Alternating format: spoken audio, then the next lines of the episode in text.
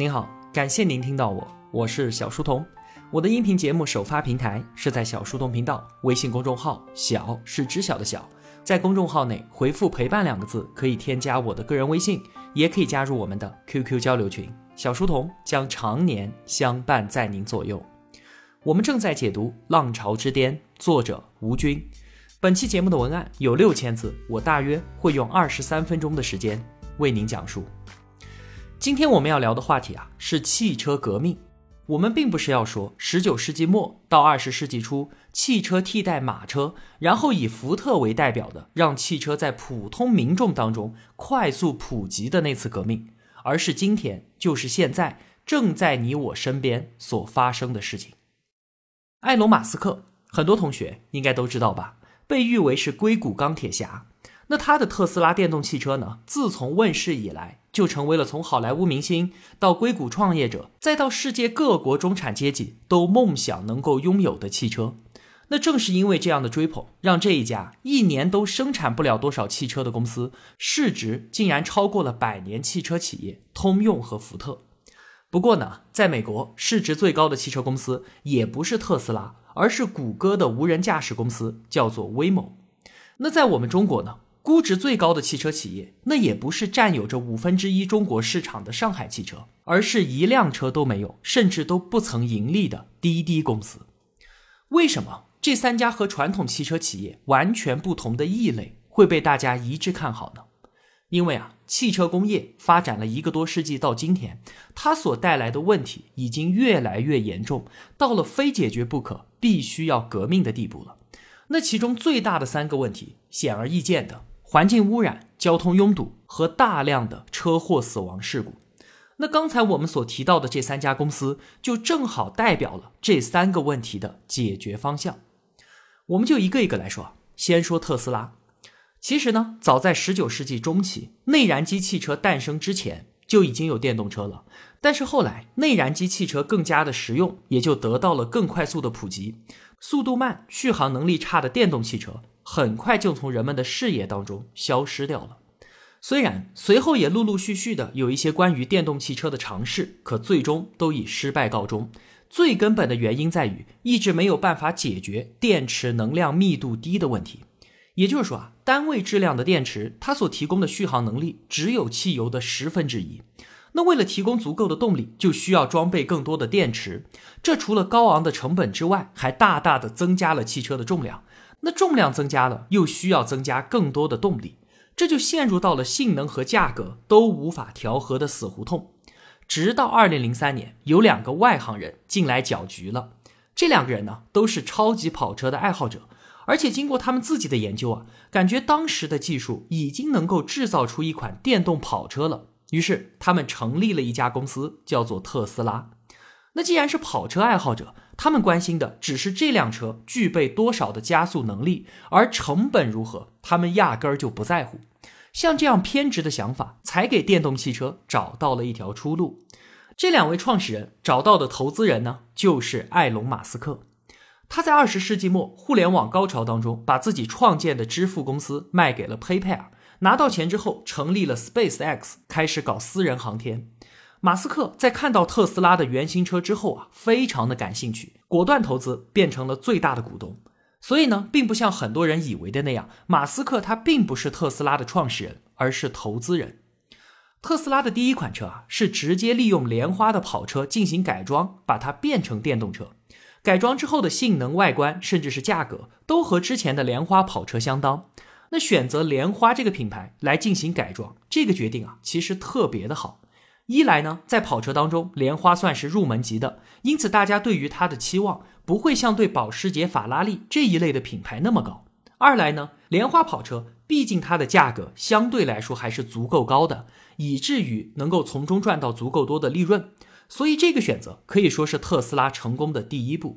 这辆车的客户定位是追求时尚、喜欢标榜自己热爱环保的明星和那些企业高管们。所以，马斯克他们专门跑到好莱坞的旁边去开新车的发布会，还请来了当时的加州州长史瓦辛格站台。特斯拉宣称啊，我们的这辆车从零到一百公里加速只需要四秒钟，和当时法拉利超跑的加速水平是一样的。充一次电能够跑三百六十公里。那很多的好莱坞明星，连同谷歌的创始人佩奇和布林这些科技巨头，就成为了特斯拉的首批车主。但是啊，要真正的制造出一辆好车，远没有那么容易。两年时间转眼就过去了，到了二零零七年，你该交车了。可是车子呢，根本还没造出来。当初交了定金的那些客户，当然都认为特斯拉是骗子，于是纷纷起诉，公司一下子就面临破产。那马斯克只好硬着头皮去登门道歉，同时呢，找了个替罪羊。特斯拉的其中一个创始人是当时的 CEO，那好，就是你了，请你下课，换成马斯克自己来。接下来，马斯克的赌徒风格和政府公关能力第一次展现了出来。他果断地裁掉了四分之一的员工，同时拿出自己所有的积蓄，再用百分之十的股份从奔驰那儿换到了五亿美金，又从美国能源部拿到了五亿美元的贷款，用手上这些钱避免公司破产，并且在第二年还交付了部分的电动跑车，获得了一些盈利，顺利渡过难关。那这次成功啊，至少在技术上证明电动跑车它是可行的。我们事后来看啊。特斯拉这个品牌进入到汽车市场的切入点非常的特别。那一般来说啊，你作为一个新来的想要入局，都会采用低价策略，农村包围城市嘛，然后再慢慢的谋求进入高端市场。当年日韩汽车进入美国市场，华为进入通信设备领域，都用的这个招数。而特斯拉呢，它偏偏是反其道而行之，一来我就杀进高端市场，好处自然是很明显的。不用为了控制成本而牺牲掉自己产品的性能，但是最最困难的地方就在于怎么让大家认可你这个新来的品牌价值呢？这就像是今天日本已经能够生产与德国、意大利相同性能的跑车了，可是大家偏偏就是不认。而马斯克这个人，他的过人之处就是能够通过环保和时尚，让高端人群迅速认可特斯拉的品牌价值。他确实。是一个非常棒的品牌营销专家。那有了第一步的成功，大家都认为马斯克会好好的继续专心研发跑车。但其实大家都小看他了。他心里清楚，仅仅靠销量很少的跑车是不足以改变整个汽车行业的。想要引发汽车革命，就必须在大众市场上证明电动汽车的竞争力。也就是说，他要从高端市场切回到中端市场。马斯克就瞄准了运动轿车，对标产品呢是保时捷帕拉梅拉和玛莎拉蒂总裁。那在这个区间呢，用户对价格依然不是很敏感，而且因为市场不算太大，对于产能的要求也不会太高，有利于自己的快速适应和迭代。于是他们设计出了一款车型，叫做 Model S。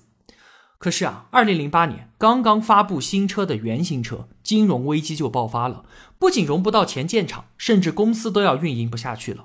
马斯克没有像金融危机当中其他的企业那样大量出让公司股权换取过冬的资金，或者是直接卖掉公司套现，而是又进行了一次豪赌。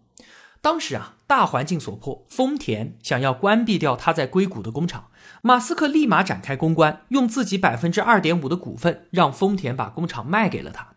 那有了丰田的背书之后，特斯拉随即上市，从股市上拿到了生存所需的资金。紧接着两年之后，交付了第一批 Model S 汽车。就这样，他的第二次豪赌又赌赢了。随后呢，他要继续进入到规模更大的终端市场，推出了价格更加便宜的 Model 3，对标宝马三系的性能还有价格。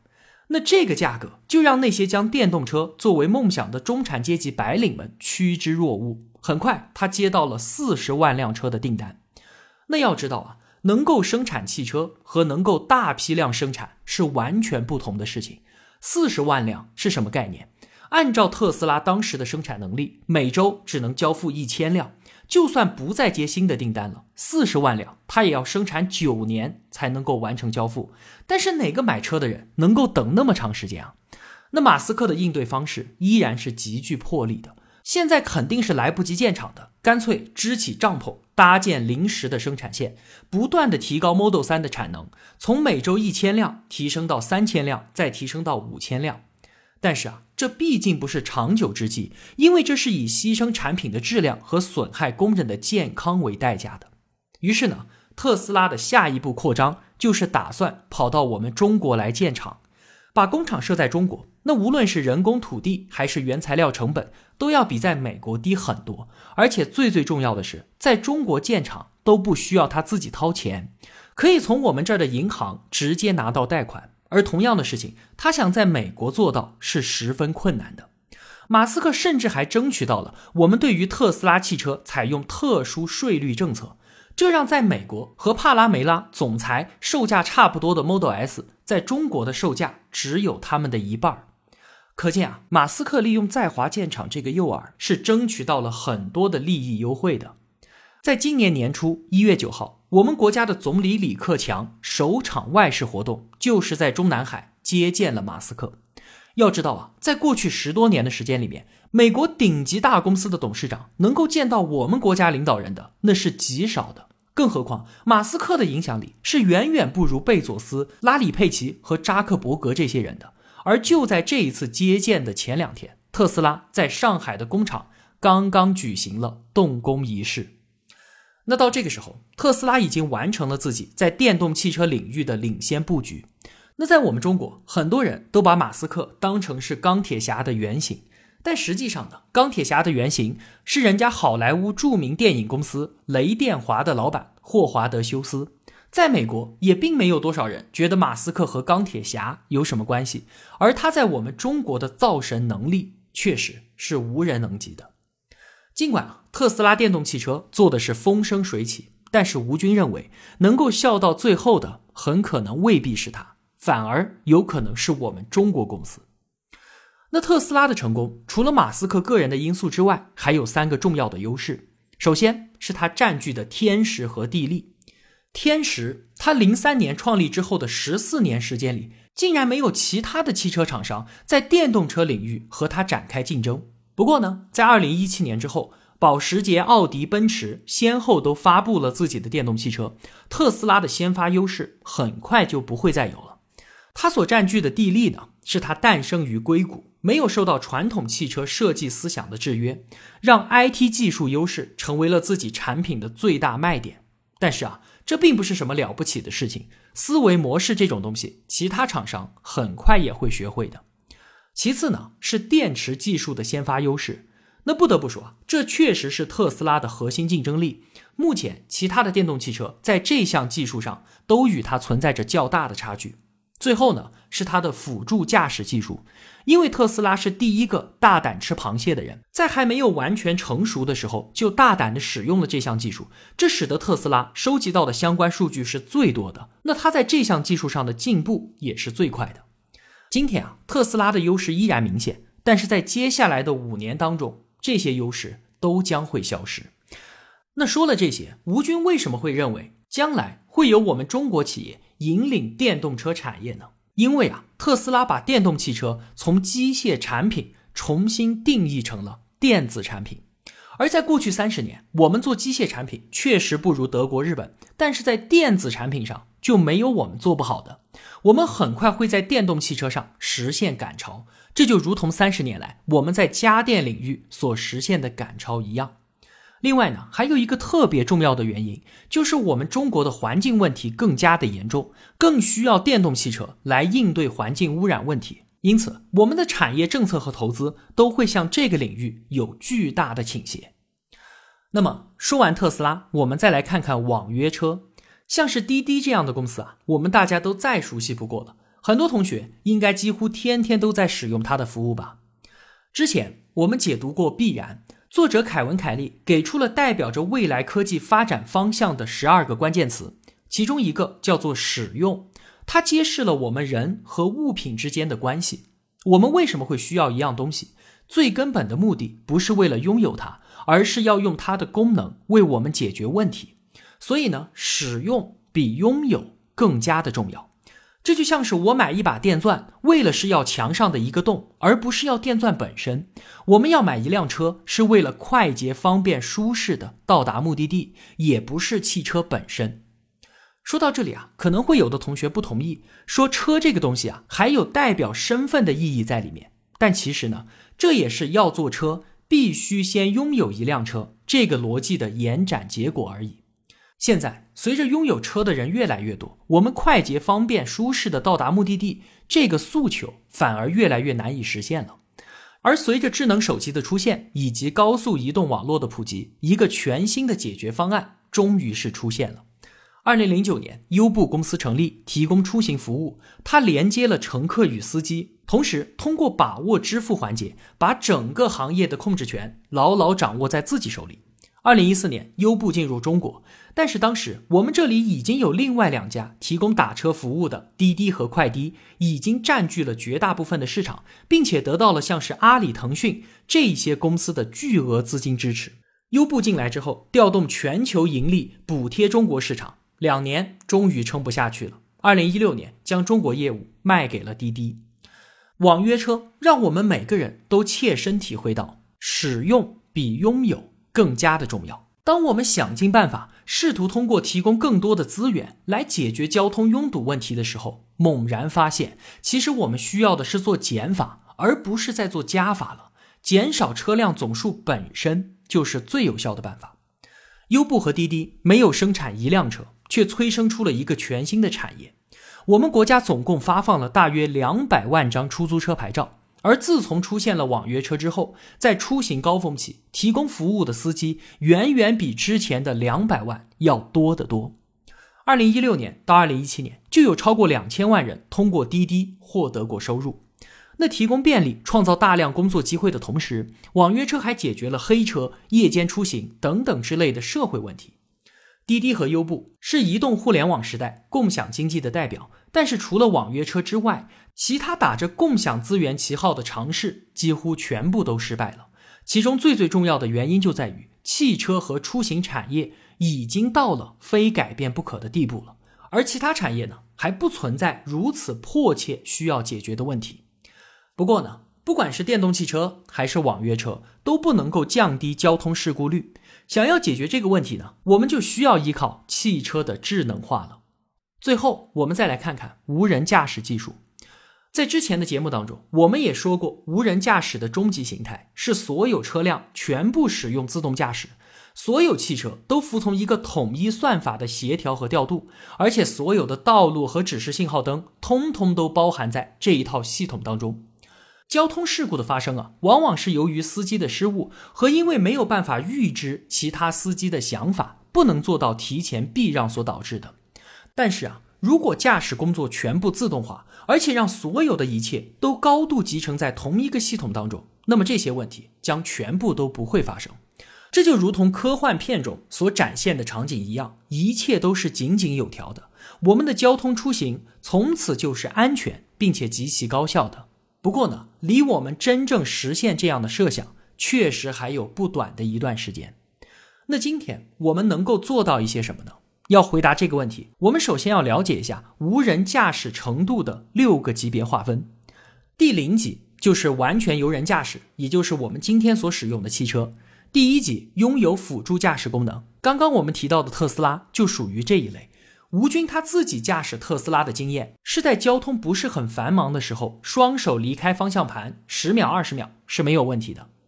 第二级需要有人监控的无人驾驶。其实这类汽车啊，大部分时候已经不需要人了，但是在闹市区和高速公路进出口这些地方需要人来控制。前段时间，百度路上实验的汽车就属于这一类。第三级有限定条件的无人驾驶，比方说不可以在闹市区自动驾驶。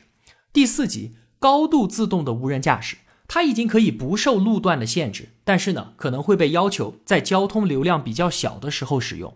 第五级就是完全的无人驾驶。谷歌就是直接朝着这个目标打造汽车产品的。就像刚才所说，如果我们把无人驾驶汽车定义在第五级，那这确实离我们还有点远。但是再远，也是我们有生之年能够看得到的。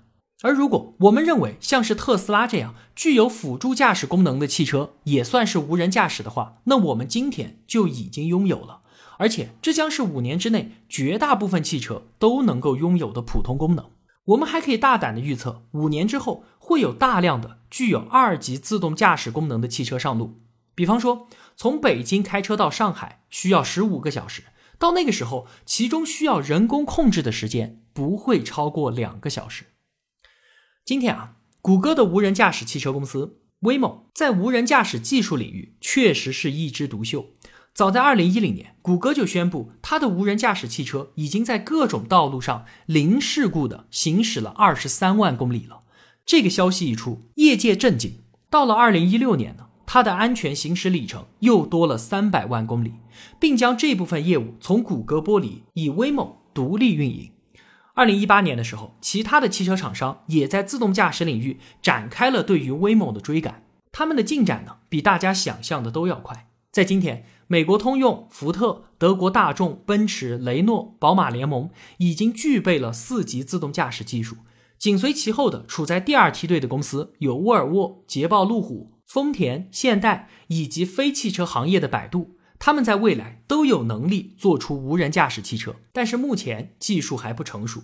而特斯拉和起步比较晚的优步、苹果和本田则处在第三梯队，他们也在研究这些技术，但是业界是看不到他们的技术什么时候能够成熟的。而之前我们说，特斯拉在未来将逐渐丧失掉自己的技术优势，其中有一个很重要的原因，就是它在自动驾驶领域的进展缓慢。无人驾驶技术肯定是对汽车产业的彻底颠覆，汽车将从一件大众消费品变成出行服务的提供者。这样一来，需要的汽车数量会大幅度的减少，就像我们之前所说的，出行效率和安全问题能够得到极大的解决。好了，我们简单的总结一下这期节目吧。汽车革命源于它本身存在的诸多问题。在它给我们提供便利的同时，也带来了环境污染、交通拥堵和安全事故。这些问题是其自身没有办法解决的。所以呢，这场革命迫在眉睫。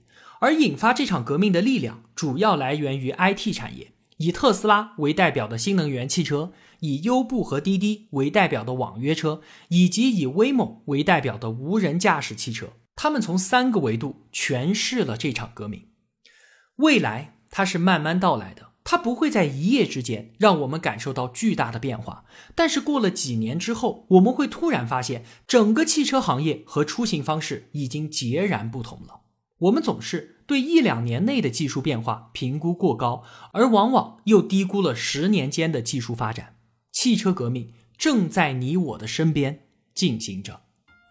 好了，今天的节目就是这样了。如果我有帮助到您，也希望您愿意帮助我。一个人能够走多远，关键在于与谁同行。我用跨越山海的一路相伴，希望得到您用金钱的称赞。我是小书童，我在小书童频道与您不见不散。